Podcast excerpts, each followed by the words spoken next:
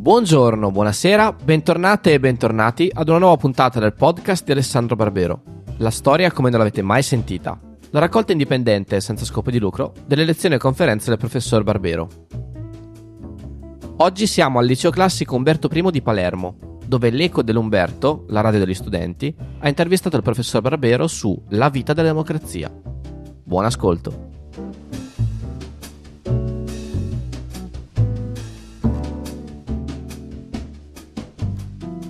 Buon pomeriggio a tutti i nostri ascoltatori e a tutte le nostre ascoltatrici.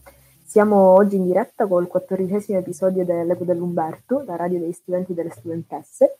E oggi abbiamo l'onore di ospitare il professore Alessandro Barbero e assieme a, assieme, assieme a Rolando e ad Arianna eh, intervisteranno Barbero anche il nostro Nicolò eh, e anche due ragazzi del liceo scientifico Canizzaro, Vicio e eh, Marco, e, e anche Giulia del liceo artistico Damiani Almeida. E io non nego di essere abbastanza emozionato, quindi adesso lascio la parola uh, ai, ai, nostri ragazzi e quindi un saluto e un ringraziamento speciale al professore Barbero. Sì, eh, io introduco brevemente il professore per chi non lo conoscesse, anche se è abbastanza difficile.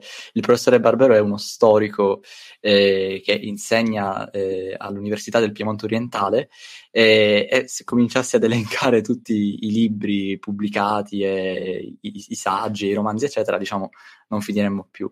Vi dico solamente l'ultima, l'ultima pubblicazione, è Inventare i libri, eh, che, trovate, che, trovate, in libreria. Eh, io non perdo altro tempo, visto che eh, abbiamo eh, poco tempo, ma eh, co- com- comincio subito anch'io da ringraziare il professore Barbero e gli pongo eh, una domanda di rito che facciamo sempre a tutti i nostri ospiti. e questa domanda in realtà è molto facile, cioè come sta, come sta passando questo periodo, considerando forse che veniamo, stiamo uscendo da, una, da, un periodo difficile, cioè quello della pandemia, e neanche sembra essere terminato eh, questo, questo, frangente che già si, si affaccia un altro, un altro rischio e, e un'altra, un'altra grande ansia collettiva, cioè quella della guerra. Eh, Rolando, la domanda è facile, ma la risposta è difficile perché in realtà io, io la mia vita privata va bene, nel senso il mio lavoro va bene, mm, oddio, compatibilmente con la burocrazia terrificante che ormai schiaccia anche l'università e non soltanto la scuola, però insomma il mio lavoro va bene, io sono felice nella mia vita privata. Dopodiché uno si sente quasi in colpa oggi a dire una cosa del genere nel mondo, nel mondo in cui viviamo. Ecco. Um, tanto allegri è difficile stare bisogna secondo me semplicemente mantenere la lucidità di provare a capire che differenza c'è fra quello che sta succedendo nel mondo e il modo in cui ci viene presentato dai mass media. Perché che nel mondo succedano tante cose sgradevoli, non c'è dubbio, ed è sempre stato così. Però dobbiamo stare attenti anche a capire quando, quando c'è una certa tendenza dell'informazione a spaventarci sempre e comunque eh, e a fare in modo che ci sia sempre un alto livello di tensione, di preoccupazione. Ora io non intendo dire assolutamente che la guerra in Ucraina non sia un dramma e forse e che rischia anche di provocare una tragedia e non intendo assolutamente sottovalutare la, la drammaticità della situazione. Però indubbiamente dobbiamo anche essere capaci, come dire, di conservare il, per quanto possiamo il controllo delle nostre vite senza lasciarci trascinare in un vortice per cui c'è sempre da aver paura, c'è sempre da essere spaventati, c'è sempre lo stato di emergenza, ci sono sempre leggi eccezionali e così via. Su quello, in una democrazia, è giusto che i cittadini, come dire, cerchino di conservare un minimo di lucidità. Detto questo, stare bene mi pare ben difficile, ecco, in questo momento, quando si pensa al mondo in cui ci troviamo. E la tentazione che era dei, degli intellettuali italiani di una volta, in altri periodi difficili, eh, al tempo delle guerre d'Italia, del Rinascimento, la tentazione di, come dicevano loro, di rinchiudersi nel proprio particolare. Cioè, io mi faccio la mia vita, penso alla mia vita, ecco, e, ecco quella tentazione c'è e, e bisogna starci attenti, ecco, diciamo.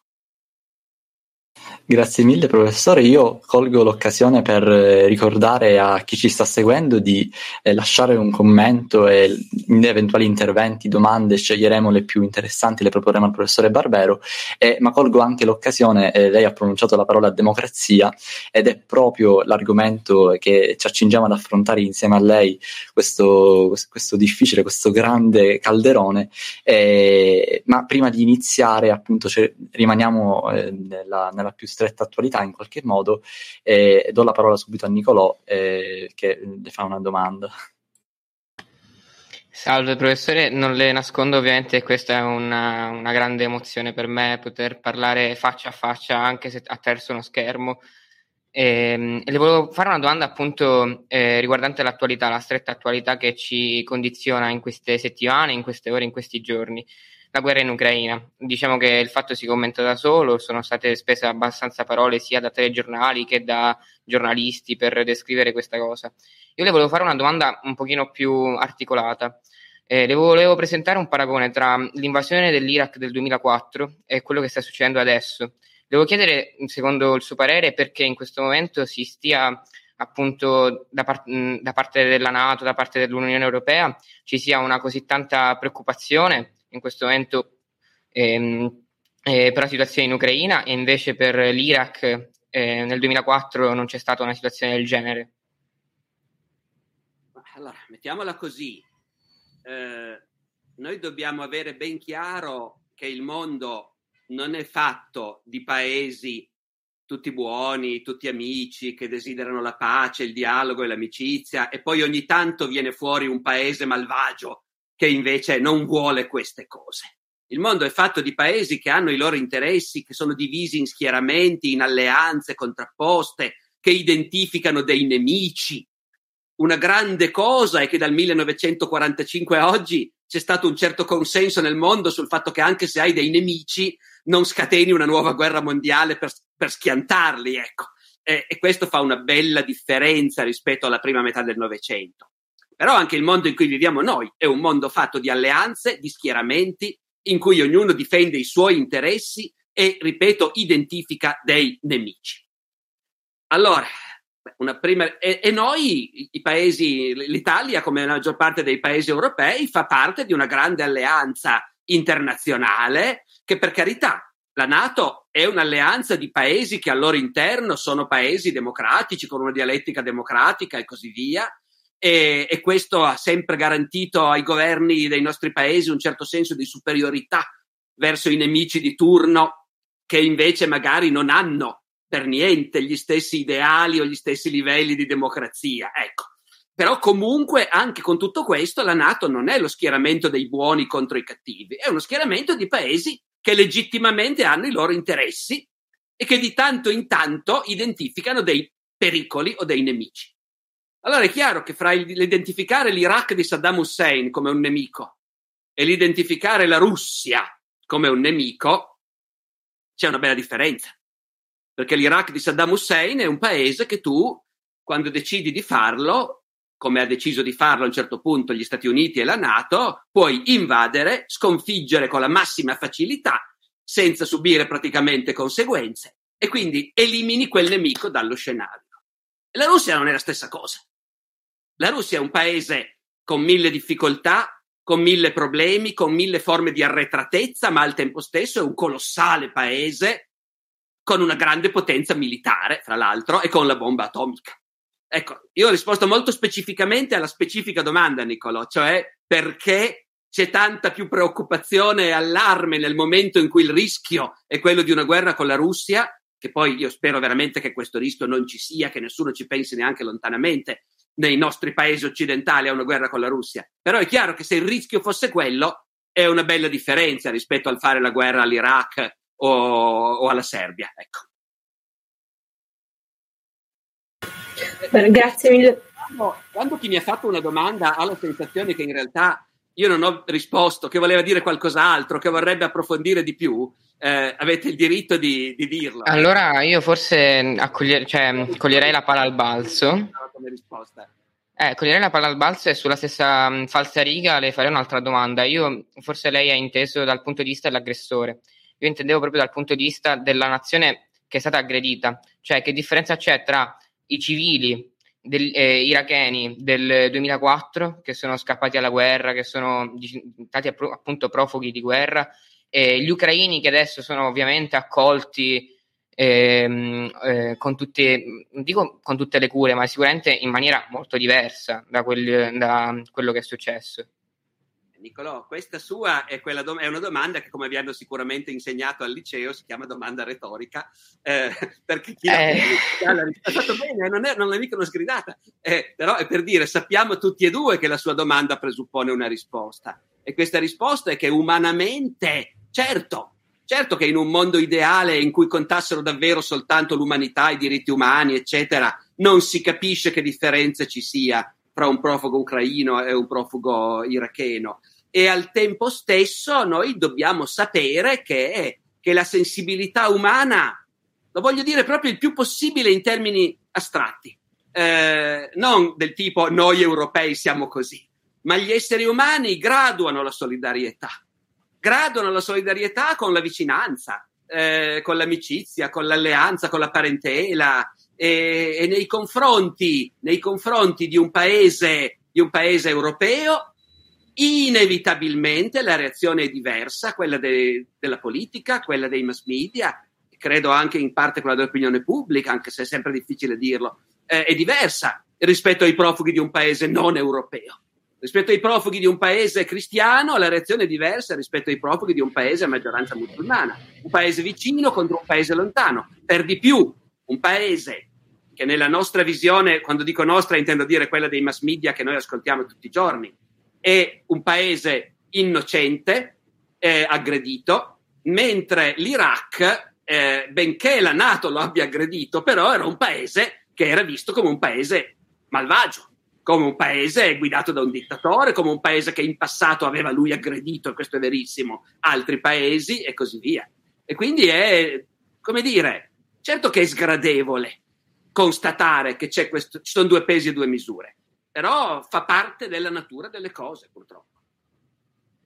Grazie, io ora volevo, volevo semplicemente per un appunto mio personale, molto personale, ehm, trasferirmi forse un secolo addietro e parlare di un grande scrittore che ehm, so, avendolo ascoltata molte volte, eh, lei conosce bene, che è Bulgakov, che nasce appunto a Kiev da una famiglia russa, quindi diciamo che si può ricollegare molto facilmente a quello che sta succedendo in questo momento. Io volevo chiederle, essendo Bulgakov in origine un, me- un medico, ehm, come vedrebbe una situazione del genere, essendo anche diciamo a metà tra le due nazioni, vedendo un'invasione, vedendo la sua città distrutta in questo momento? Beh, Bulgakov eh, credo che si dica Bulgakov, eh, però gli accenti russi no. sono intero, quindi può, noi italiani lo possiamo dire come ci pare e senza preoccuparcene troppo. Eh, beh, come dire, lui ha attraversato tragedie che sono state ben più terribili di quanto non sia finora. Voi capite, bisogna sempre stare molto attenti a non farsi fraintendere, eh? Molto più terribili di quanto non sia stata finora la tragedia della guerra attuale in Ucraina eh, Bulgakov è vissuto attraverso la guerra mondiale, la prima guerra mondiale, attraverso la rivoluzione d'ottobre, la guerra civile e la carestia in Russia, e poi lo stalinismo e la grande carestia dei primi anni 30 in Ucraina e le repressioni staliniane. Bulgakov ha, è, ha vissuto una vita che diciamo, finora per noi era inimmaginabile come vivessero, come potessero vivere la propria vita eh, lavorare, mettere su famiglia, innamorarsi, scrivere. Le persone che sono vissute attraverso i primi 50 anni del Novecento, ecco. Eh, un'epoca grandiosa da certi punti di vista, ma terrificante da altri punti di vista, eppure loro vivevano. Ora, quello che posso dire è che Bulgakov è riuscito a vivere nell'Unione Sovietica comunista e stalinista e a scrivere opere in cui metteva in campo la guerra civile e l'altro partito, i nemici. Bulgakov ha scritto un'opera teatrale, poi è diventata un romanzo, I giorni dei Turbin, il romanzo sentito dalla Guardia Bianca, in cui, i cui protagonisti sono ufficiali zaristi che stanno dalla parte dei bianchi durante la guerra civile in Russia.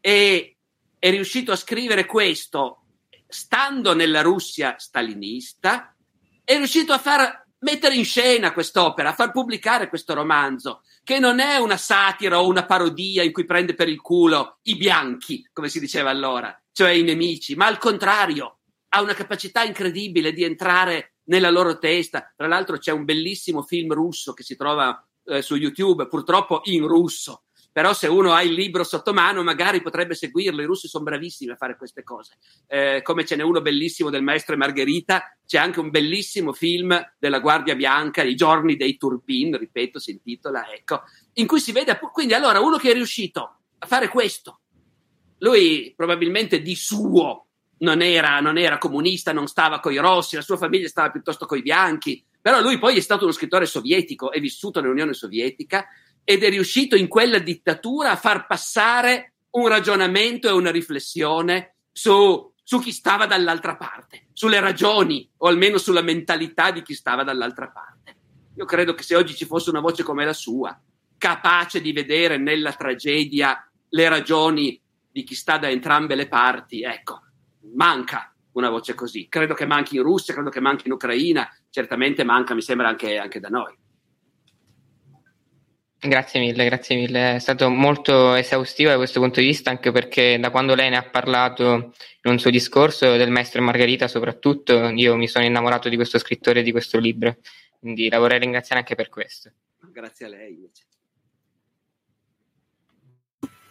Io invece porto un po' il discorso sul tema centrale del nostro dibattito di oggi, cioè la genesi della democrazia e un po' il suo evolversi nel tempo. Eh, partiamo proprio direttamente, avevamo selezionato un piccolo estratto del discorso di Pericle per partire appunto dalla nascita della democrazia ad Atene. Quindi Pericle scrive, qui ad Atene noi facciamo così, qui il nostro governo favorisce i molti invece dei pochi e per questo viene chiamato democrazia. Poi ancora, qui ad Atene noi facciamo così, un uomo che non si interessa allo Stato noi non lo consideriamo innocuo ma inutile. Quindi possiamo dire che la democrazia nasce davvero da Atene. Quindi quali sono realmente i presupposti di una democrazia reale, di fatto e non soltanto formale? La democrazia ateniese in un certo senso possiamo considerarla realmente l'antenata delle nostre democrazie oppure soltanto simile di nome e di fatto effettivamente ha perso un po' la sua essenza antica? Io direi questo io direi che noi abbiamo un linguaggio per descrivere i sistemi politici che è in realtà povero, ecco, nel senso che abbiamo, men- abbiamo poche parole mentre i sistemi politici conoscono tante sfumature. E proprio il caso della democrazia, secondo me, rispecchia questa situazione. Nel senso che, in termini molto generali, qualunque sistema che chiama se stesso democrazia si presenta come un sistema che vuole coinvolgere la gente nelle decisioni, nella vita politica e non farle prendere da pochi al chiuso e al segreto. Ecco. Dopodiché, però, nel, storicamente la democrazia si è manifestata in forme così diverse che noi dobbiamo stare attenti, noi che usiamo sempre la stessa parola per definirle, dobbiamo stare attenti a non dimenticarci che in realtà non sono sempre la stessa cosa. La democrazia ad Atene, ma non devo essere io a venirvelo a dire, lo sapete benissimo, e tuttavia diciamolo lo stesso.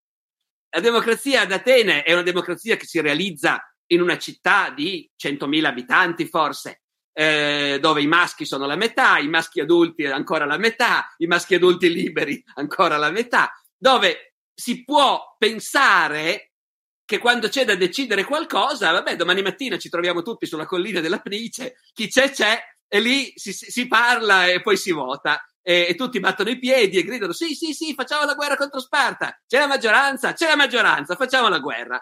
E ognuno torna a casa sentendo che ha partecipato personalmente alla decisione. Ok? La democrazia ateniese è questo, e non si basa naturalmente sull'idea che in questo modo si prendono le decisioni migliori, le decisioni più sagge. Questo c'entra poco, che è il motivo per cui non sono rilevanti, anche se sono molto interessanti, le critiche che all'epoca venivano fatte alla democrazia. all'epoca era pieno di gente che diceva e scriveva che la democrazia fa schifo, che la democrazia è un sistema sbagliatissimo. E perché è sbagliatissimo? Ma perché le decisioni le prende la maggioranza, cioè i poveracci, gli artigiani, i contadini, gente che non ha studiato, gente che non ha mai messo piede in una palestra, che non fa musica, che non ha letto niente, che quindi come fanno a prendere buone decisioni? Ci sono naturalmente trattati che vengono da quel mondo, come quello attribuito a Senofonte, per esempio, eh, e che forse potrebbe essere, secondo Luciano Canfora, potrebbe averlo scritto Crizia, invece, il capo dei 30 tiranni. Eh, in ogni caso, un, ci sono opere che proprio dicono queste cose. Dicono, ragazzi, guardate che la democrazia è un sistema che fa schifo, perché voi in assemblea con una massa di gente che urla prendete decisioni sbagliate. È molto meglio che le decisioni le prendano i pochi, che sono anche i migliori. Perché i pochi sono quelli che non devono lavorare per vivere, che hanno tempo di leggere, di informarsi, di studiare, di fare sport e così via. I migliori, belli e buoni, no? Caloi cagazzoi.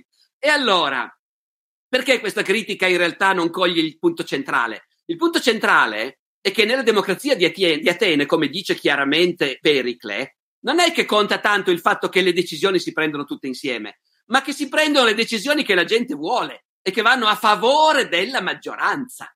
Paghiamo la giornata di lavoro a quelli che invece di lavorare vengono all'assemblea. Sì, gli paghiamo la giornata di lavoro. È chiaro che i nemici della democrazia si mettono le mani nei capelli i poveri ah, li, incoraggiamo addirittura a non lavorare e lo Stato li mantiene? Il reddito di cittadinanza? Eh, ecco, eh, qualcuno protesta. In realtà, quindi, la democrazia antica è concepita come un sistema in cui, primo, tutti hanno la sensazione di partecipare alle decisioni, quindi hanno la sensazione di appartenere a una comunità politica, una comunità in cui io conto qualcosa, in cui ci sono anch'io, e che difende i miei interessi. È perfetta? No, ha mille difetti. Prende decisioni sbagliatissime, tutti i momenti. Eh, Atene democratica è una potenza imperialista che, come dire, sottomette, stermina in certi casi, pensiamo al caso di me, no, ecco, tutte cose che sapete. Certo, però al suo interno il sistema è quello. La democrazia nostra di oggi non è esattamente la stessa cosa e non potrebbe esserlo. Anche se da un po' di tempo aleggia il sogno della democrazia diretta attraverso la rete, no? le consultazioni, la gente si esprime in rete, lo fa qualche partito, però un conto è farlo un partito che fa votare i suoi iscritti, un conto è l'idea che si possa fare a meno del Parlamento e che i cittadini direttamente dicono sì o no a qualunque cosa che va decisa. È un sogno, sarebbe anche bellissimo, però per il momento la nostra democrazia è tutt'altro. Noi abbiamo un sistema di tutele per cui noi mandiamo dei rappresentanti a discutere le leggi, a votarle e così via. E allora, allora il rischio però è che noi ci sentiamo personalmente meno coinvolti. Il rischio, specialmente, specialmente se i partiti si assomigliano un po' tutti, specialmente se i politici diventano un po' una casta, come molti li accusano di essere, lontana dalla gente comune. Specialmente se il Parlamento di fatto ratifica soltanto decisioni che vengono prese altrove, a Bruxelles o a Palazzo Chigi. Ecco. Allora, ci sono tanti fattori che possono creare un rischio. Il rischio che nella democrazia come la conosciamo noi, quell'elemento per cui uno dice il mio parere conta, vengo ascoltato, le decisioni vengono prese pensando ai miei interessi, ecco, quella sensazione, quella, quella convinzione lì a me sembra che rischi di venire un pochino meno nelle nostre democrazie. E tant'è vero che poi in fondo quando riflettiamo alla differenza fra una democrazia e una dittatura, anche nel dibattito pubblico, non è che nel dibattito pubblico si dica, e eh beh, in democrazia sei tu che decidi, e invece e invece nelle dittature è il governo che decide le cose. A me non sembra che sia questo. A me sembra che si dica le dittature sono paesi dove non sei libero di esprimerti, dove se dici delle cose che spiacciono al governo ti arrestano, dove le manifestazioni in piazza vengono represse e la polizia picchia la gente per la strada, eh, dove chi non è d'accordo con il governo sparisce. Quelli sono le dittature, invece da noi in democrazia puoi dire quello che vuoi, puoi scrivere quello che vuoi, puoi manifestare e nessuno ti dice niente. Poi questo sia ancora vero al 100% nelle nostre democrazie, vale la pena di rifletterci, però l'idea fondamentalmente è quella. E rimane tuttora vero che se anche scrivi cose che non fanno comodo al governo, non arriva la polizia a prenderti all'alba. Ecco.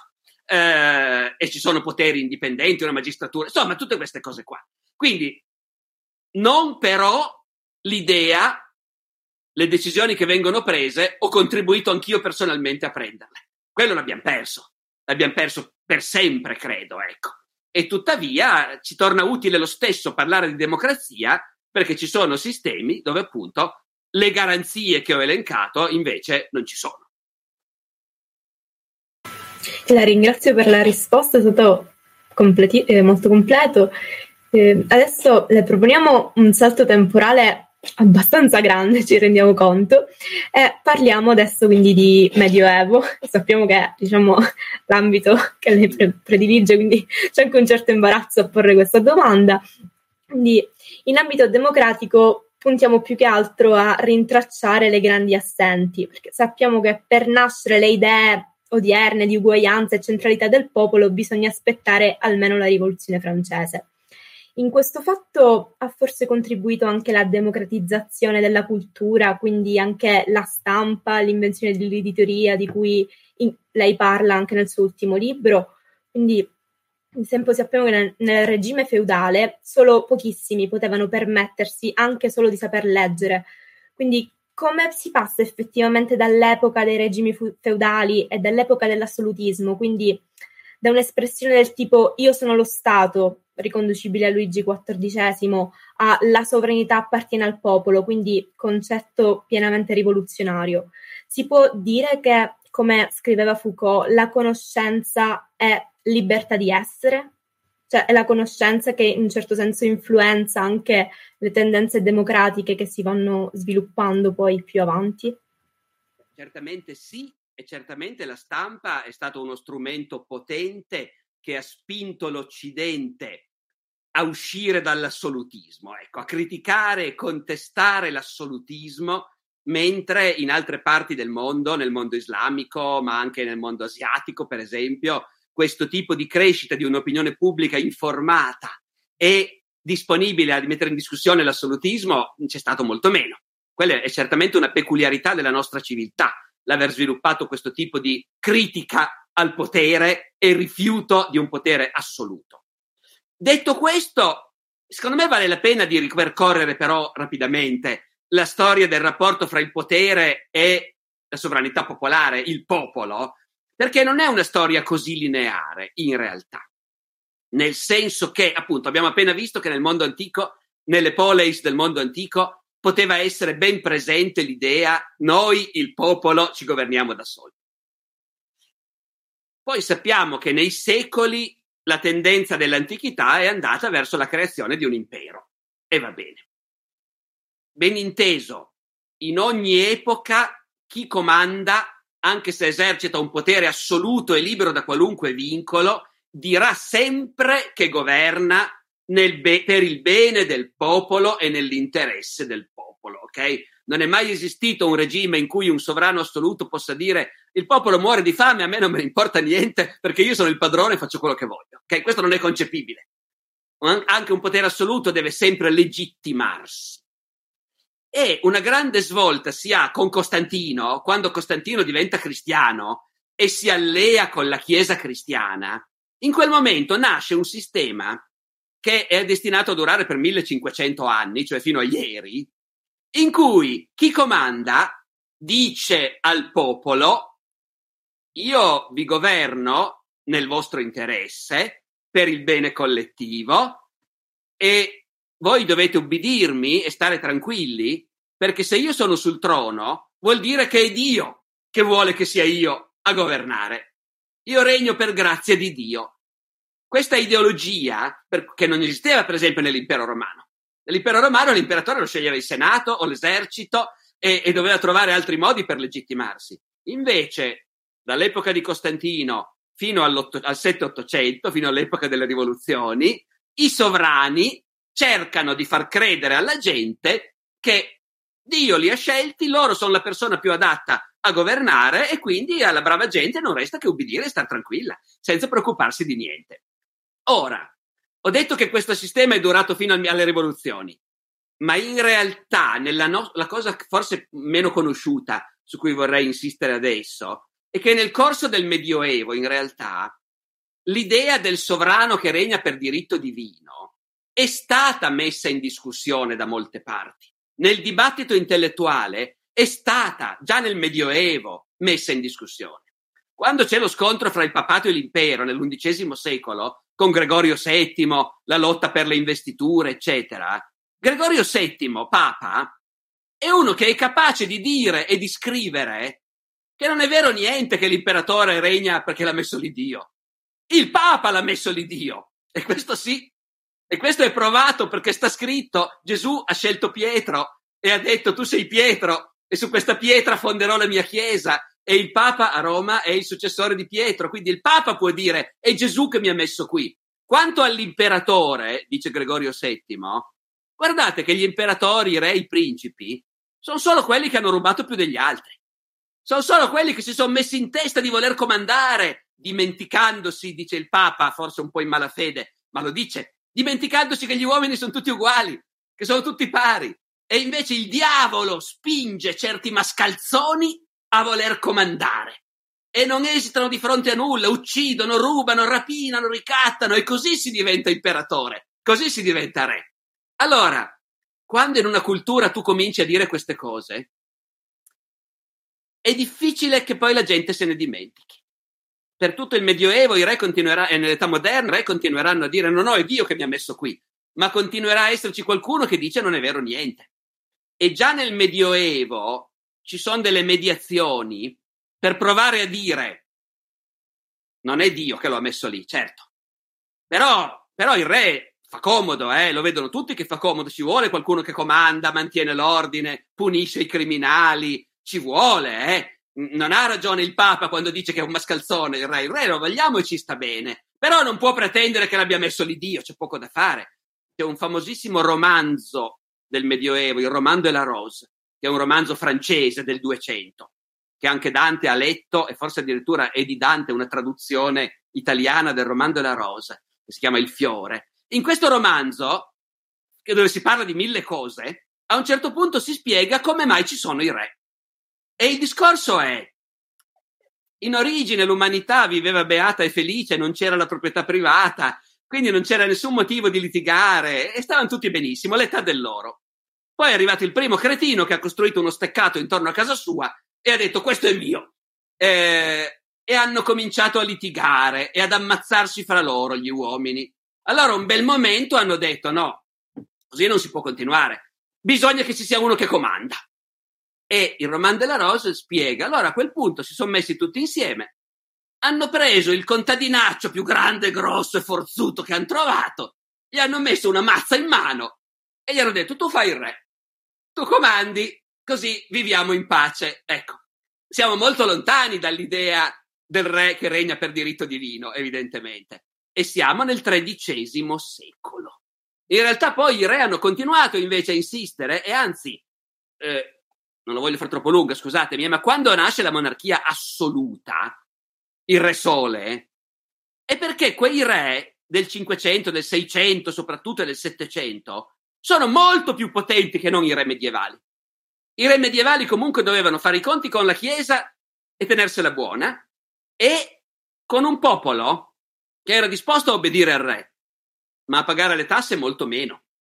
Per cui le monarchie medievali dovevano inventarsi delle forme di rappresentanza, convocare delle assemblee, spiegare perché avevano bisogno di soldi. Sono gli antenati dei nostri parlamenti.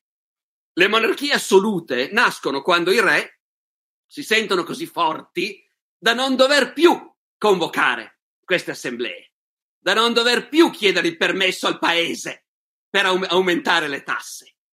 Eh, la monarchia assoluta è il sistema di governo dominante in Europa nel 600 e nel 700, però sappiamo tutti come va a finire. Va a finire con le rivoluzioni, con i re decapitati e così via, perché torna fuori enormemente rafforzato dalla crescita culturale e Arianna dalla diffusione della stampa, certo, torna fuori un'idea che però serpeggiava già in precedenza, già nel Medioevo a suo modo, cioè che il re governa, deve governare col consenso del popolo, ecco. E se non lo fa, allora tradisce il suo mandato. Buonasera professore. Buonasera. Mi sa che tocca parlare a me. Eh, faccio parte del continente del Cannizzare. Vorrei spostare l'attenzione sul tema dell'educazione alla vita democratica. Perché eh, secondo lei si pone un blocco nel parlare di politica a scuola? Cioè, non è tanto giusto, non, dovrebbe, non dovrebbe essere una questione di sicurezza nazionale che i cittadini vengono fin da subito educati ad amministrare consciamente il potere che hanno. Eh, è quasi ironico pensare, e questo me l'ha spiegato lei in un suo intervento, che gli studenti viennesi più di un secolo e mezzo fa fecero di mettere il potente Metternich un pilastro eh, della politica dell'impero asburgico e adesso gli studenti di uno Stato democratico sembrano reati dalla vita vera eh, democratica dello Stato. E poi anche Rolando voleva aggiungere sì, io faccio solo una piccola integrazione, faccio solo una piccola integrazione, proprio una sorta di appendice a quanto Marco diceva, e cioè io estendo ancora di più il campo della sua domanda e passo dalla scuola, che dovrebbe essere il luogo della formazione, dello spirito critico, eh, di una coscienza che proprio in qualche modo metta in crisi il potere, cioè lo, lo giudichi e, lo, e, e, ponga proprio un vaglio critico. E mi sposto su, più in generale sugli intellettuali. E in questo senso mh, riprendo una lettura di Tommaso Montanari, il professore Montanari, e in particolare Cassandra Muta, in cui lui sostanzialmente lamenta la, in qualche modo il silenzio degli intellettuali, eh, giustificandolo con, eh, anzi non giustificandolo, anzi completamente polemizzando, esatto, sì, eh, con, con, questo silenzio, eh, riconducendolo in realtà poi alla fine al carro del vincitore, cioè quando Cassandra non parla, cioè Cassandra in questo caso è l'intellettuale italiano, è perché sale sul carro del vincitore. Ecco, forse in qualche modo il diritto di discussione, il diritto anche di porre critiche, di discutere delle questioni, è in qualche modo un sostentamento della vita democratica e la scuola in questo senso che ruolo ha? Deve essere un luogo di formazione solo delle nozioni in qualche modo ehm, neutrali oppure deve spingere a questa, eh, a, a questa crisi, a, questa, eh, a questo vaglio critico che forse sempre più spesso sembra che venga dimenticato. Dunque, dunque, dunque, dunque. Eh, premesso che anche in questo caso voi mi fate delle domande estremamente interessanti di cui sapete già la risposta o perlomeno di cui avete una vostra risposta. Eh, io credo che sia bene fare un passo indietro e fare una premessa, e cioè la società umana per sua natura è un luogo di conflitti di interessi contrastanti, eh, di disequilibri. Non è mai esistita storicamente nessuna società che riuscisse a stare ferma perché gli equilibri bene o male erano realizzati e tutti erano o soddisfatti o intimiditi a sufficienza da non muovere un dito. Le società umane cambiano continuamente. Se non ci pensassimo noi, ci penserebbe il fatto che comunque, indipendentemente da quello che noi vogliamo, poi arrivano le epidemie, cambia il clima e quindi comunque nessuno può stare fermo. Questo significa anche che bisogna avere ben chiaro che c'è una differenza fra una retorica a cui ufficialmente tutti possono aderire e la sua poi applicazione pratica. Quello che voglio dire è che in democrazia tutti vi diranno, certo la scuola deve formare dei cittadini, io devo ancora trovare qualcuno, ma nemmeno un presidente di Confindustria. Se gli poni la domanda così, oserebbe dire no, no, la scuola non deve formare dei cittadini, deve formare soltanto degli abili esecutori per le nostre aziende. Chi se ne frega dei cittadini? Nessuno può dirla una cosa così, d'accordo? Però un conto è che si tratti di una verità inconfutabile contro cui non ci si può mettere. Così come nessuno può dire sono a favore della guerra, suppon- ah, ecco, sono cose che non si possono dire.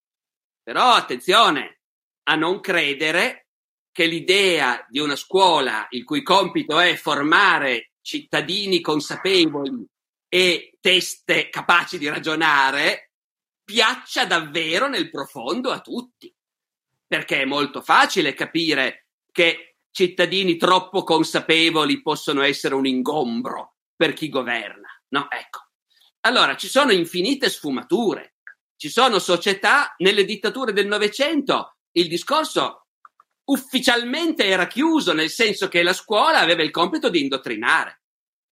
Poi io sono convintissimo che in un liceo classico del 1930 c'erano lo stesso anche allora insegnanti che sentivano la loro missione come quella di insegnare alle persone a ragionare.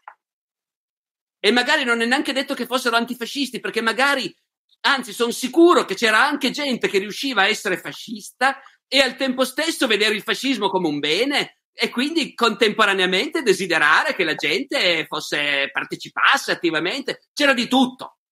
E tuttavia, ufficialmente, in effetti, in un regime dittatoriale, la retorica ufficiale non è la scuola deve insegnare alla gente a ragionare con la sua testa, ma è la scuola deve formare i cittadini in un certo modo, con una... Ecco, d'accordo. E poi c'è la realtà dei paesi democratici dove cozzano fra loro e devono costruire un faticoso equilibrio che è sempre in pericolo. L'ideale della scuola che apre le teste e che insegna a ragionare, il bisogno della scuola che insegna a lavorare e che ti prepara per il mercato del lavoro. E a seconda delle epoche, queste retoriche diverse prevalgono. Quando andavo a scuola io prevaleva nettamente quella della scuola serve per imparare e per imparare a ragionare, nei casi migliori per imparare a ragionare e se no per imparare un sacco di cose senza le quali non sei equipaggiato per vivere la tua vita. Ecco. Oggi è molto più forte la pressione per dire no, attenzione, la scuola deve preparare al mercato del lavoro, deve rispondere alle esigenze delle aziende e così via. È un equilibrio instabile, bisogna sapere che è costantemente instabile perché gli interessi sono davvero in conflitto. E quindi chi pensa che la scuola deve innanzitutto insegnare a ragionare con la propria testa deve sapere che è una cosa che se la dici in pubblico tutti ti diranno ma certo che è così, eh, ci mancherebbe. Eh, e poi di fatto ci, sono, ci possono essere pressioni che vogliono svuotare questa cosa. Magari anche inconsapevolmente, eh, perché io sono convinto che c'è nel mondo delle classi dirigenti e dell'impresa anche proprio una incomprensione del fatto che è utile alla società che la gente sappia pensare, al limite che è utile alla società che ci siano alcuni che hanno studiato il greco antico. Ecco ehm, tanta gente in perfetta buona fede non sa a che cosa serve tutto questo. Ecco. Quindi, semplicemente, il problema va visto, per quanto riguarda la scuola, in questa prospettiva di interessi contrastanti e equilibri in continuo spostamento. E le lotte che si fanno bisogna farle essendo consapevoli di questo, diciamo, ecco, secondo me. Sugli intellettuali è un discorso più generale, perché che cosa voglia dire gli intellettuali non è così chiaro nel Novecento si è creata questa categoria col, con un sistema di mass media in cui era chiaro che c'era una ristretta elite di persone molto preparate intellettualmente, culturalmente, che potevano influenzare molto fortemente un dibattito pubblico. Nell'era di internet, nell'era dei social media è molto meno ovvio già a monte. È molto meno ovvio che un'elite di intellettuali abbia lo stesso peso che inevitabilmente aveva invece nelle società del Novecento. Già questa è una cosa che bisogna, che bisogna considerare. Se poi il discorso di Tommaso Montanari è io vedo delle cose sgradevoli nella nostra epoca, nella nostra società, nella nostra democrazia e vorrei che ci fossero più, più colleghi, più studiosi, più professori universitari, che parlano, che mettono l'accento su questi problemi, e beh, ha ragione, eh, ha ragione, però teniamo anche conto appunto che ogni epoca ha il suo spirito del tempo. Finora nella nostra epoca lo spirito del tempo è stato se ti fai i fatti tuoi starai benissimo, hai mille possibilità di prosperare, aver successo e così via. E, e non ci sono grandi forze organizzate che ti offrono invece qualcos'altro eh, che ti offrono di metterti alla testa di grandi movimenti, di avere un ruolo in grandi organizzazioni che vogliono cambiare il mondo. Siamo in un mondo, questa è una cosa ovvia, eh, società atomizzata in cui ognuno è solo, tanto più quando sei uscito dalla scuola e non hai più quel mondo della scuola intorno a te, i compagni, tutti quanti nella stessa... Ecco, poi dopo, dopo è molto più difficile sentirsi parte di qualche cosa. E questo spiega perché, questo insieme di considerazioni spiega perché sia più difficile oggi che un intellettuale faccia un articolo su un giornale sentendo di dirsi con questo articolo sul giornale sto cambiando la storia dell'Italia. Ecco. Che invece è ancora una cosa che un Pasolini poteva pensare negli anni 70. Grazie mille professore, io eh, mi riallaccio in questo senso ai commenti, sto leggendo che hanno lasciato i, i nostri spettatori diversi commenti, eh, tra l'altro tantissimi pare sul Green Pass, ora non glielo propongo come argomento perché... Eh beh. Eh, sì, infatti la domanda si, Esatto, si riallaccia bene, secondo me, proprio in merito al diritto di discussione di cui parlavo prima, nel senso che eh, è chiaro che ognuno si può formare la propria opinione sulla base delle proprie credenze, sulla base anche dei propri studi. Eh, però io rilevo mh, sempre più spesso, no? magari è una personale percezione mia e magari mi sbaglio e non si può generalizzare. Eh, però mi pare che ogni volta che in qualche modo eh, appunto un intellettuale, ma in realtà quasi chiunque, eh, osi un po' andare contro quella narrazione generale, anche spesso magari eliminando la qualità del dettaglio, cioè andando effettivamente a capire come si sono espresse certe opinioni e, e, e se sono effettivamente opinioni o sono semplicemente dei dubbi, delle domande. In questo senso mi riferisco per esempio a molti casi che l'hanno coinvolta, per esempio quell'affermazione sulle donne che è stata, diciamo, le ha causato un, una tormenta enorme di commenti, eccetera, o appunto di Green Pass, eccetera Ecco, sembra che stiamo forse perdendo un po' l'abitudine anche a, forse anche semplicemente metterci un po' alla prova noi stessi, a fare un po' di autocritica. E quindi superiamo questo argomento del Green Pass perché, diciamo, secondo me è ampiamente superato. E invece volevo mh, porre l'accento su un altro argomento a me caro e stavolta questo è forse un argomento, una domanda che effettivamente sì, qui io ho la mia risposta ben fondata e gliela pongo per sapere cosa ne pensa. E mi riferisco in questo senso all'eguaglianza democratica. Poco fa abbiamo parlato di rivoluzione francese, di, di costruzione della democrazia, di questa parola che appunto, come lei ben spiegava, è in realtà un contenitore molto più ampio e sono un po' quelle categorie che in realtà non possono andare bene per tutto perché appunto poi andando nel dettaglio si nota come sono ben de- diversificate e, e, e, ci sono delle differenze anche enormi. Ecco, però se intendiamo le, l'eguaglianza democratica un po' in senso contemporaneo, ecco, quindi eh, la democrazia sostanzialmente che viene fuori anche dalla nostra Costituzione italiana, quella rivoluzione promessa di cui si parla. Ecco, l'eguaglianza democratica si può fondare solamente sulle libertà civili, perché eh, io mi faccio riferimento in questo senso in modo anche abbastanza autoreferenziale a un saggio eh, di un professore dell'Umberto eh, degli anni 60, a me molto caro, che spesso cito in questa radio, cioè Franco Salvo.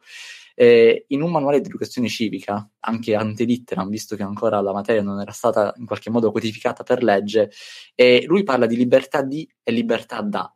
Cioè ci possono essere libertà di espressione, libertà di stampa, di associazione, ma se manca la libertà dalla miseria, dalla paura, da una vita che non sia dignitosa, in qualche modo è come se le libertà non fossero complete. Quindi in qualche modo il liberalismo si completa con quello che è il socialismo, in senso anche contemporaneo, cioè con le libertà sociali, cioè col fatto che eh, è giusto che io eh, possa ricevere in qualche modo uno stipendio che non sia da fame.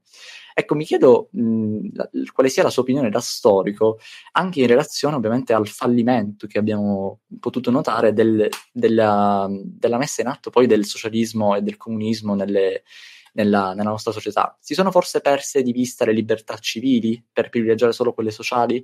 C'è un modo, c'è una sfida per il ventunesimo secolo che prova ad, a superare il capitalismo, perché se notiamo ovviamente che il capitalismo attualmente è l'unica forma economica che funziona, magari tendiamo anche a credere che siccome quella che c'è attualmente è quella giusta. Ma se il capitalismo crea una, sort- una serie di diseguaglianze economiche, sociali, classismo, anche a livello scolastico, eh, per riprendere il tema prima, prima accennato, se il capitalismo causa tutto ciò, ci può essere un'alternativa che non sia invece, diciamo, la mancanza completa di libertà personali eh, che abbiamo visto nei, nelle dittature, per esempio, novecentesche? Allora, eh, io direi che in questo modo, mh, parlando di questo, ci ricolleghiamo anche a cose che ho già accennato in qualche misura prima, e cioè il fatto che esistono infinite varianti e sfumature di sistemi politici. Lei è partito dicendo la democrazia non è piena, non è completa se non realizza anche o non cerca di realizzare l'eguaglianza. La libertà dà e non solo la libertà di. Io sono d'accordo, nel senso che io personalmente la penso così, e cioè mi piace di più un sistema in cui accanto alle libertà formali di partecipazione politica, di espressione e così via, ci sia anche una forte spinta al riequilibrio, alla ridistribuzione, all'eguaglianza. Io, a me personalmente piace di più così. E non c'è dubbio che la Costituzione della Repubblica Italiana è stata scritta da una classe politica che condivideva questo, questa versione della democrazia. Tutti, bene o male, la condividevano, anche se chi in senso più rivoluzionario e chi in senso più conservatore. Ma la nostra Costituzione riflette questo. Naturalmente bisogna avere il coraggio di dire ci può essere, benissimo, c'è chi ha una concezione diversa della democrazia. Un, eh, come dire, in America, per esempio, negli Stati Uniti d'America, io credo che la maggioranza della gente, e certamente praticamente tutta la classe dirigente, ama sinceramente la democrazia nel senso di la libertà di espressione, di parola, di partecipazione politica, le elezioni e tutto questo, e ritiene che non ci sia nessun bisogno di aggiungere l'eguaglianza. D'accordo? Ecco. E sono dal loro punto di vista perfettamente in buona fede. Io potrei aggiungere i, i ricchi hanno ragione perché fanno il loro interesse, i poveri, quando si fanno abbindolare da questa versione di democrazia, non si rendono conto che si fanno abbindolare per l'appunto. Ma di nuovo, è il mio punto di vista e a me sta anche bene accettare che ci può essere chi invece ritiene, per mille motivi, che è preferibile che il discorso dell'eguaglianza non c'entri, non venga tirato in ballo. Semplicemente mi sento di dire, a me invece piace di più. D'accordo? Ecco.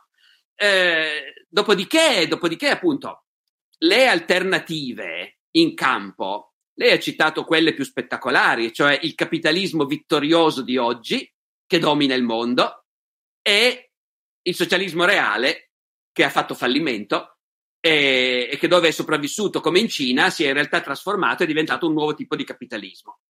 E va bene. Non ha citato l'alternativa meno spettacolare e che esiste ancora in qualche misura ma che è sotto attacco e che è stata in realtà davvero un po' la quadratura del cerchio, cioè la socialdemocrazia.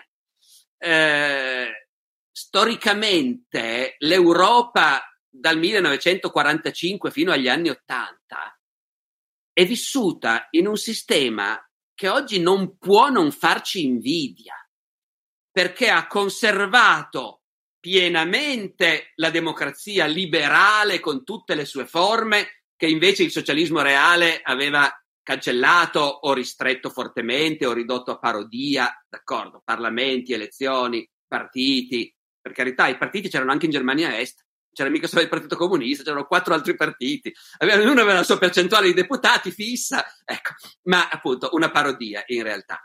L'Occidente europeo, non gli Stati Uniti, eh, anche gli Stati Uniti in parte, ma soprattutto l'Europa occidentale aveva realizzato un sistema in cui si conservavano i valori della democrazia liberale eh, e al tempo stesso c'era una forte spinta alla redistribuzione, alla mobilità sociale, agli interventi a favore dei, dei, dei ceti svantaggiati. Eh, tutto questo ovviamente senza fare di quell'epoca un ideale, eh, eh, era un'epoca in cui non c'era nessuna coscienza ecologica, per esempio, eh, era un'epoca in cui comunque corruzione nelle classi dirigenti era altrettanto diffusa, anzi forse perfino di più eh, che non oggi. Ecco, la malafede era largamente diffusa anche fra chi si riempiva la bocca parlando di democrazia e c'erano rischi di colpo di Stato fascista, eh, per carità. E tuttavia, visto oggi, è impossibile non dire che per un po' di tempo, ecco, due generazioni di europei sono vissuti in un sistema che sembrava davvero essere la quadratura del cerchio. Dopodiché è stato dimostrato, ahimè, quello che dicevo prima, cioè che non si sta mai fermi, che non c'è mai una società che ha raggiunto un livello dove tutto sommato va tutto abbastanza bene e quindi ci fermiamo qui e continuiamo così. Non è mai così, perché c'è sempre chi invece non ci trova il suo interesse e vuole cambiare le cose, c'è sempre l'inaspettato, c'è sempre la casualità, ma soprattutto ci sono sempre i conflitti che appunto per un po' possono essere tenuti sotto controllo e poi esplodono. Da una parte e dall'altra non ci si accontenta di quello che si ha, se volessi dirlo in modo parodistico, ma diciamolo insomma, ecco, i, i, i minatori inglesi, i minatori inglesi, britannici anzi, non si accontentano di quello che hanno e sono disposti a mettere in ginocchio il paese pur di ottenere di più e dal loro punto di vista hanno perfettamente ragione perché non hanno abbastanza. Ed ecco che nel paese si coagula una maggioranza fatta di borghesi, di piccolo borghesi, di commercianti, di imprenditori, ma anche di operai in parte che non so, e si coagula una maggioranza che vota una signora, la Thatcher, che va al potere col chiaro intento di dire ah, minatori vogliono di più e invece gli daremo di meno e li licenzieremo e i sindacati non conteranno più niente e smettiamola con questa storia della ridistribuzione della società e così via. Esiste solo l'individuo, non c'è la società. No, una delle frasi famose della Thatcher. E come dire, quello è l'esempio da manuale di quello che è successo dappertutto. Un equilibrio non è stato raggiunto. Da noi c'è stato il terrorismo, quello nero e quello rosso, che sono due fenomeni molto diversi, e che tuttavia entrambi hanno contribuito a rendere impossibile la continuazione, la, la, il raggiungimento di un equilibrio e di fatto poi quel modello, quel modello non ha ancora fatto fallimento in modo totale come il comunismo, ma sappiamo tutti che si sta, sta rischiando di svuotarsi. Nell'esperienza storica che io sappia non c'è niente di paragonabile se non l'Atene di Pericle, ecco, diciamo, ecco. Perché nell'Atene di Pericle se avevi la fortuna di essere un uomo e non una donna, un libero e non uno schiavo, eh, allora a quel punto potevi dire eh, il governo fa i miei interessi, i miei personalmente, e sono io che vado là e voto la legge che mi aiuta, che mi serve. Ecco, ehm, nessun altro modello ha realizzato quel tipo di inclusività, di senso di appartenenza, di senso che effettivamente il sistema è calibrato per cercare di fare gli interessi della maggioranza della gente. Ecco. Eh, cosa ci riserva il futuro? È difficile dirlo, speriamo non il modello cinese, diciamo, ecco, in cui c'è il capitalismo rampante, ognuno può fare quello che vuole, purché sulla app il governo gli abbia dato un buon voto, perché altrimenti, altrimenti sparisce. Ecco, eh, boh. Grazie mille, io le propongo due commenti. Eh, uno è di eh, Pietro Caramanna, si riallaccia a quanto diceva prima. Eh, Pietro dice che alla, allacciandomi alla considerazione del professore, questo modello individualista ritengo poi sia la causa dell'evidente decadenza che vivono i movimenti scolastici e penso sia ben eh, coll- collegato a quanto dicevamo adesso praticamente del neoliberismo sfrenato di questo modello eh, che appunto è tanto più fondato sull'individuo che sulla società.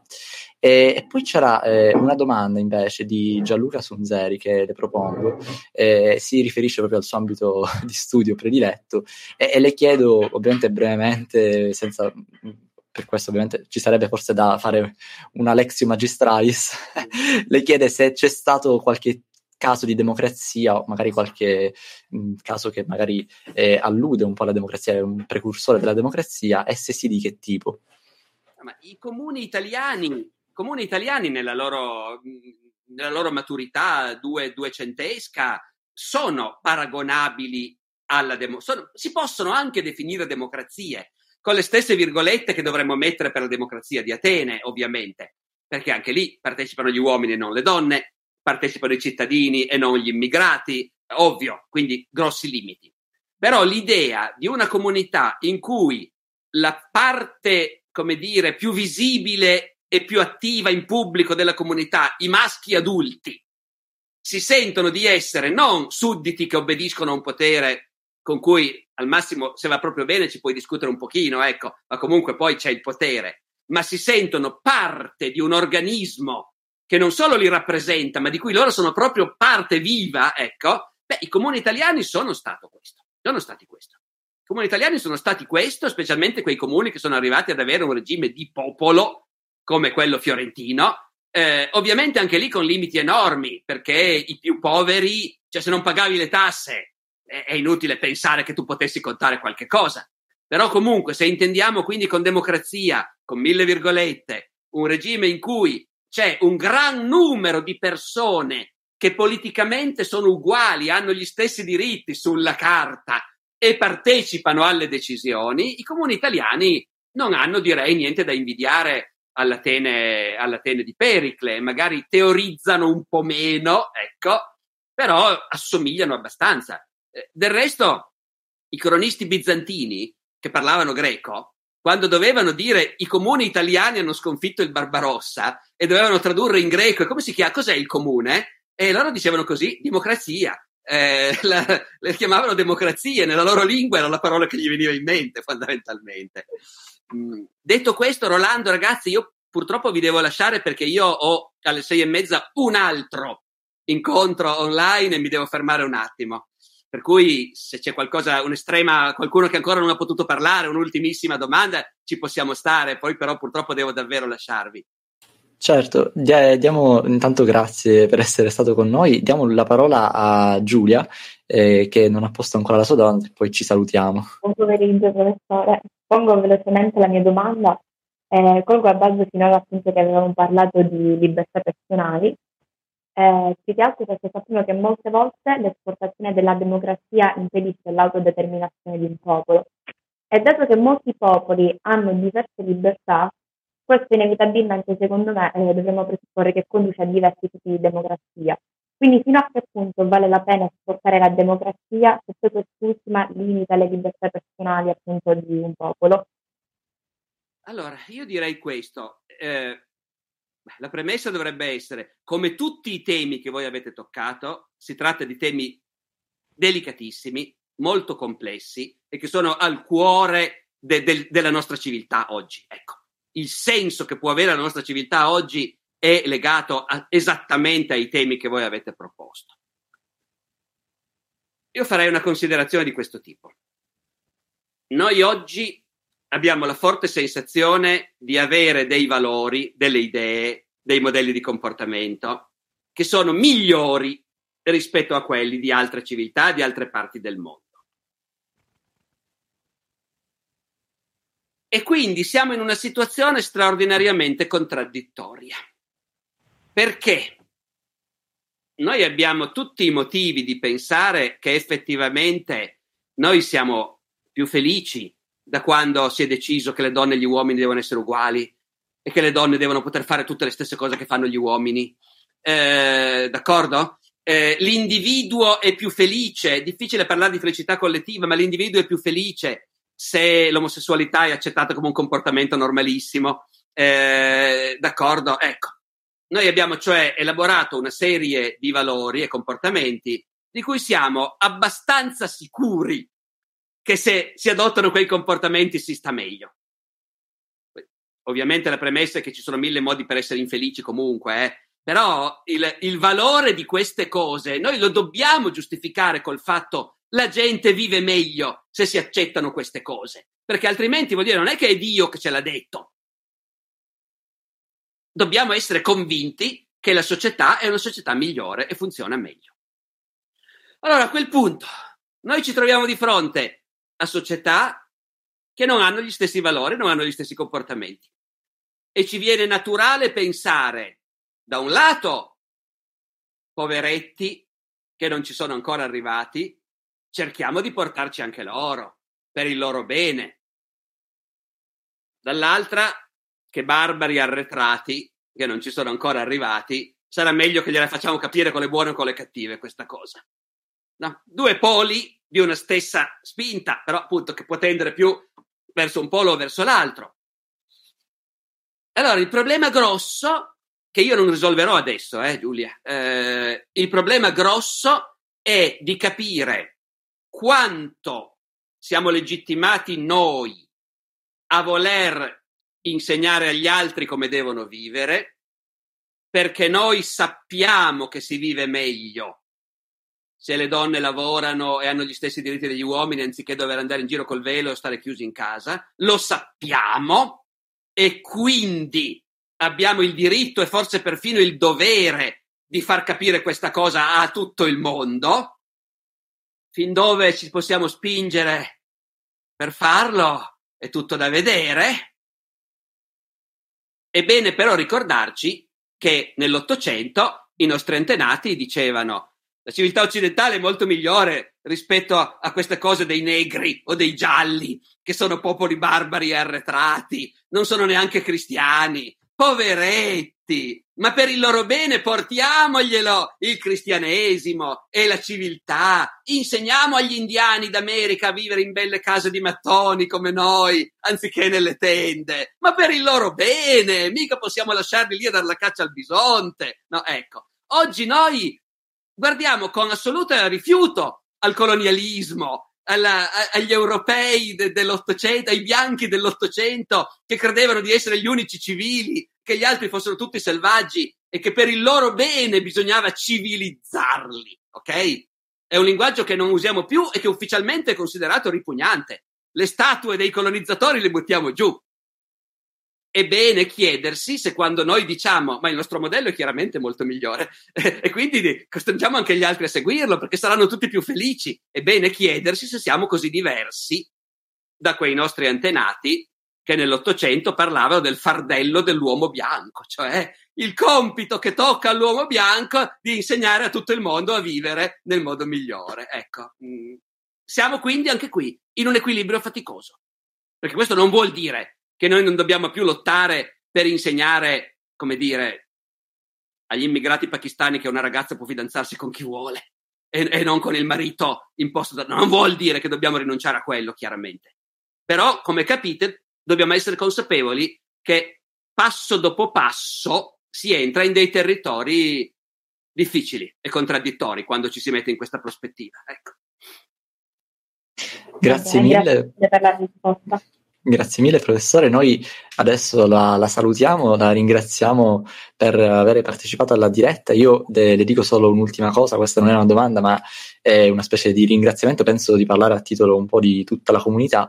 Eh, penso che sia molto bello il fatto che intanto uno storico si confronti con degli studenti ma eh, anche il, il suo ruolo un po' nella società civile di democratizzazione, come parlavamo prima, anche della storia, di questa disciplina un po' difficile che lei eh, diciamo, rende appassionante per tante persone, penso sia davvero un bel segnale. Quindi la ringrazio di cuore per aver partecipato e ci diamo appuntamento prossimamente quando sarà eh, con i suoi numerosi impegni. E, eh, intanto grazie per questo momento di, di scambio.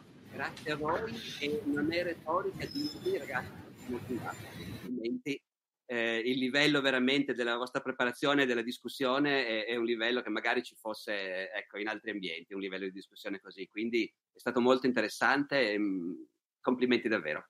Eh, Grazie. Grazie mille. Grazie mille, arrivederci. Perfetto. Eh, adesso, eh, perfetto, Giovanni è qui. Ok. Sì, devo dire un'ottima intervista, mi è sembrata e sono davvero molto contento. Quindi mi sento di ringraziare innanzitutto tutti voi perché siete stati qui con noi, siete ancora con noi, ringraziare il professore anche se si è scollegato, però sicuramente mi sono arrivati ringraziamenti da parte di tutti e ringraziare anche chi è intervenuto tramite i commenti. Purtroppo non siamo riusciti a leggerli tutti, però insomma grazie veramente per tutto questo. Ora io chiedo a Rolando se può di far entrare Miriam e Aurora perché eh, adesso porteremo due nostre rubriche, cioè eh, pill- storie di donne e pillole di lettura. Prima però mi sento di ricordare ai nostri ascoltatori che la nostra radio, che è una radio autogestita, la radio degli studenti e delle studentesse, ha recentemente iniziato a collaborare con la tecnica della scuola che è una testata delle più importanti nel settore scolastico. E proprio da oggi trovate un nostro contributo in uno degli ultimi articoli per quanto riguarda eh, la guerra tra Russia e Ucraina. È un argomento di cui ci siamo appunto occupati in prima persona perché vogliamo esprimere massima solidarietà eh, al popolo ucraino e a tutti coloro che anche in Russia e in Bielorussia si sono eh, si sono esposti e hanno protestato contro questo conflitto inaccettabile. Vedo che sei collegata a Miriam, quindi la saluto. Ciao Miriam. Ciao, grazie. E ti do la parola per Storie di Donne. Grazie. Eh, allora, intanto volevo dire che mi è piaciuta guardando l'intervista eh, con Barbero, molto interessante, quindi anche volevo fare i complimenti a coloro che hanno intervistato e al professore che è stato contento per, per le sue risposte esaustive. Allora, oggi con Storia di Donne volevo parlare di una donna è nata in Guatemala, ma che poi ha vissuto gran parte della sua vita negli Stati Uniti e si chiama Lupe Gonzalo. Lupe nacque in un quartiere povero del Guatemala dove sin da piccola eh, ha lavorato nei campi, eh, nelle coltivazioni di pomodori in particolare. Soffriva però di, di povertà e di condizioni di lavoro difficili e infatti il poco che le bastava, eh, il poco che guadagnava non le bastava per guadagnare eh, per i genitori di mantenere la sua famiglia che era abbastanza numerosa. Sfortunatamente non ha avuto nemmeno il privilegio di continuare la, la sua educazione, la sua istruzione, quindi a 20 anni, con una grande presa di coraggio, decise di trasferirsi appunto negli Stati Uniti ehm, nel 2000, perché lei è nata all'incirca nel 1980, non si notizie proprio precise sulla sua nascita, e eh, praticamente per ogni chilometro del lunghissimo ed estenuante viaggio che ha dovuto percorrere dal Guatemala, Guatemala agli Stati Uniti, ehm, ha sentito la mancanza dei suoi figli e della sua famiglia e ha sperato con delle, degli obiettivi forse che erano difficili da raggiungere, ma semplici forse ai nostri occhi, voleva arricchirsi per garantire una, un futuro ai suoi figli in particolare alla sua famiglia. Però le condizioni che trova sono forse addirittura mh, peggiori o paragonabili a quelle in cui lavorava in Guatemala. E infatti c'erano abusi sessuali nel, diciamo, nel contesto di lavoro in cui era. Lei e le sue compagne riuscivano a lavorare eh, tantissime ore al giorno per poi guadagnare eh, quanto bastava loro per eh, una, un posto letto una roulotte affollata e un pasto al giorno, eh, quindi davvero poco.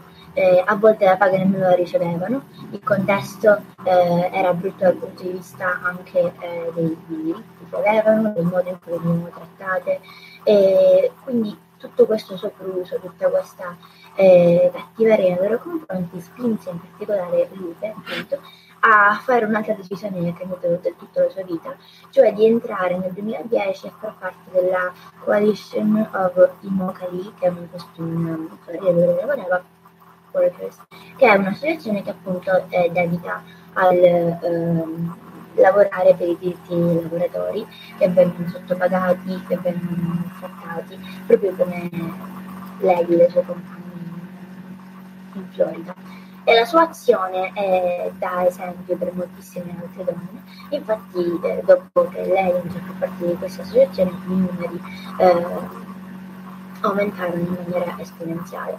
Eh, a questa diciamo, sua eh, scelta si unisce anche quella di ehm, partecipare in maniera davvero molto attiva all'associazione e ancora oggi in realtà questa associazione lavora per eh, la, difesa dei diritti umani eh, e in particolare va contro le violenze di genere. Su questo c'è una frase sua che mi ha colpita molto che è siamo esseri umani, siamo donne e nessuno deve più calpestare la nostra dignità. Insomma, è una sindacalista che nasce da, da dalle coltivazioni di pomodoro e questa è anche una dimostrazione che a volte la cultura non si deve imparare per forza a scuola e che nasce da una, uno spirito di iniziativa personale. E, Lupe contribuì a dare via a un progetto, no, progetto per Food Project, che chiedeva ai negozi alimentari, in generale alle industrie eh, alimentari e ristoranti, di acquistare solo aziende agricole che pagavano gli operai, in modo da abbattere questo sistema eh, del tutto malsano che dava più spazio anche al mondo della ristorazione e del commercio, del commercio dal punto di vista del, del cibo a industrie che avevano ehm, operai che vengono sfruttati e sottopagati. Eh, ancora oggi sono tutto valori eh, attualissimi, lei è morta nel 1980, quindi non storia attuale, molto spesso infatti parlo di donne eh, che hanno lasciato un'impronta nel, nella nostra storia, ma oggi proprio in qualcosa di del tutto attuale. E quindi lei è partita da, dalle coltivazioni di pomodoro e è arrivata a, a questo, è arrivata a cambiare mondo che è quello che è bellissimo. Grazie mille Miriam, anche oggi una storia molto interessante. Adesso do la parola ad Aurora che ci porta pillole di lettura. Allora, diciamo, per oggi ho preparato una pillola un po' più lunga di un libro che sto leggendo per ora, che diciamo è a mio parere bellissimo, forse uno dei più belli che ho letto, anzi senza forse. È la prefazione di questo libro, che non ha bisogno di presentazioni, cioè diciamo basta sentirla per riuscire a capire qual è, il ritratto di Dorian Gray di Oscar Wilde. Diciamo, già la prefazione è una cosa meravigliosa ed è, e fa così. L'artista è il creatore di cose belle. Rivelare l'arte e cercare l'artista è il fine dell'arte. Il critico è colui che può tradurre in diversa forma o in nuova maniera la propria sensazione del bello. La più alta, come la più meschina forma di critica, sono una sorta di autobiografia. Coloro che scorgono brutti significati nelle cose belle sono corrotti senza essere interessati. Questo è un difetto. Coloro che scorgono bei significati nelle cose belle sono gli spiriti colti. Per loro c'è speranza. Essi sono gli eletti, per cui la cosa bella significa soltanto bellezza. Non esistono libri morali o immorali. I libri sono scritti bene o scritti male. Questo è tutto. La versione del XIX secolo per il realismo è la rabbia di Calibano che vede il proprio volto riflesso in uno specchio. La versione del XIX secolo per il romanticismo è la rabbia di Calibano che non riesce a vedere il proprio volto in uno specchio. La vita morale dell'uomo fa parte della materia dell'artista, ma la moralità dell'arte consiste nell'uso perfetto di uno strumento imperfetto. L'artista non ha bisogno di dimostrare nulla, poiché perfino la verità può essere dimostrata. Nessun artista ha intenzioni etiche. Uno scopo etico in un artista è un imperdonabile manierismo stilistico. Nessun artista è mai morboso. L'artista può esprimere qualsiasi cosa. Il pensiero e il linguaggio sono per l'artista strumenti di un'arte. Il vizio e la virtù sono per l'artista materiali di arte. Dal punto di vista formale, il modello di ogni arte è l'arte del musicista. Dal punto di vista del sentimento, la professione dell'attore è esemplare. Ogni arte è a un tempo superficie e simbolo. Coloro che vogliono andare sotto la superficie lo fanno a proprio rischio. Coloro che vogliono intendere il simbolo lo fanno a proprio rischio. Lo spettatore e non la vita viene rispecchiato dall'arte. La diversità di opinioni intorno a un'opera d'arte indica che l'opera è nuova, organica e vitale. Quando i critici dissentono tra loro, l'artista è d'accordo con se stesso. Possiamo perdonare a un uomo l'aver fatto qualcosa di utile purché non l'ammiri. L'unica cosa per aver fatto L'unica scusa per aver fatto una cosa inutile è di ammirarla intensamente. Tutta l'arte è perfettamente inutile. Oscar Wilde. Allora, diciamo che questa, che sembra una pagina e mezzo, no, in realtà due pagine e mezzo di provocazione, è secondo me, diciamo, un riassunto, per così dire, dello stile di Oscar Wilde in generale, un disprezzo per l'utilità, per la virtù e a un certo punto, diciamo, anche l'apprezzamento verso le stesse. Diciamo, eh, però vorrei sapere la vostra opinione. Posso dire che secondo me venire dopo Barbero non è facile, nel senso è come quando, come quella scena di Woody Allen in cui dice eh, no ma eh, non posso andare dopo un altro comico, già hanno riso, cioè un comico dopo un altro comico è terribile, ecco quindi non vorrei essere al vostro posto adesso. Eh, comunque la, io penso che Arianna ci possa dire qualcosa se non sta, se non è ancora impegnata a diciamo ad ammirare il santino di Barbero. Sì, no, eh, scusate, eh, ero ancora presa. Esatto. Eh, se... sì, perché mh, lei, tra l'altro, mh, è appassionata di estetismo, di, mh, del ritratto di Dorian Gray, quindi forse ci può dire qualcosa in più. Sì, A me personalmente piace molto. Per me la lettura di però... questo libro è stata molto turbolenta perché sono stata interrotta moltissime volte e poi mi hanno dici, mi hanno detto molti che ero l'unica a non sapere la fine del libro prima di leggerlo, era molto famoso, io non lo sapevo, quindi aspettavo io. di finirlo con ansia. e avendolo studiato poi a scuola mi hanno spoilerato la fine, mentre io ero proprio a metà e quindi ho perso anche un po' la voglia. Però devo dire che in generale comunque è molto, molto bello come libro, così come anche i, diciamo, gli analoghi, l'italiano con D'Annunzio il francese, che non so pronunciare in francese, perdonatemi, ma è la traduzione è controcorrente che ce l'ho in lista perché mi intriga tantissimo però comunque lo stile è molto molto ricercato, molto bello, io ho apprezzato veramente tantissimo.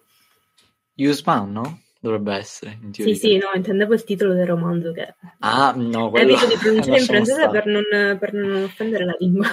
esatto, esatto, esatto. No, comunque, invece il mio commento si riferisce più all'attualità, nel senso che mh, mm, eh, forse si rifà benissimo a quanto dicevamo prima, cioè nel senso mh, si parla tanto di pensiero unico, di poco fa ne accennavamo, ed è un argomento me molto complesso e molto spesso in realtà si usa più come, come dire, argomento fantoccio per criticare certe posizioni e certi, certe ideologie, certi movimenti, eh, ma in realtà bisognerebbe fare una grossa distinzione. Ecco, secondo me mh, è molto utile rileggere Oscar Wilde oggi per in qualche modo eh, spingersi a scrivere anche alla fine eh, quanto non è accettato pubblicamente, socialmente ed eticamente, perché poi alla fine la letteratura, almeno secondo il mio punto di vista, non dovrebbe avere un fine etico, nel senso bisognerebbe lasciare la libertà al letterato senza poi magari andare porre questioni appunto etiche, eh, perché altrimenti è come se si, si limitasse proprio l'arte in sé. In questo senso mi rifaccio a un saggio di Walter City eh, che eh, ha proprio mh, scritto, anche lui andando controcorrente, eh, ha scritto contro l'impegno, cioè contro quella letteratura che è impegnata.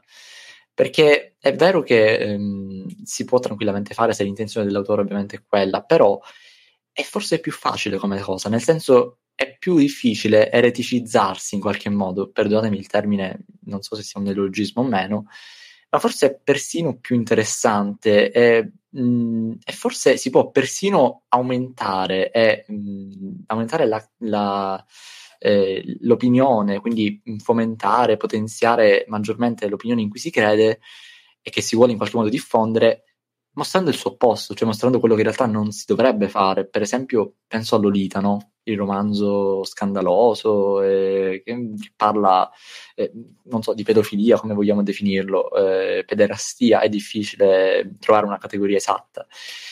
Ma l'autore, proprio mostrando i pensieri, gli atteggiamenti, il comportamento del protagonista, forse in qualche modo anzi esorcizza questo comportamento, cioè non è che stimola all'azione, però non bisogna limitarsi in partenza diciamo, eh, come dire, secondo me, per, per, evitare di scioccare l'opinione, anzi, forse proprio lo shock, lo, lo scandalo è l'arte più, più, bella, più genuina. Però, diciamo, questa è la mia posizione. Cioè, Oscar Wilde è senza tempo, secondo me, e forse, forse è anche la vera questione è l'arte può davvero non avere un'etica?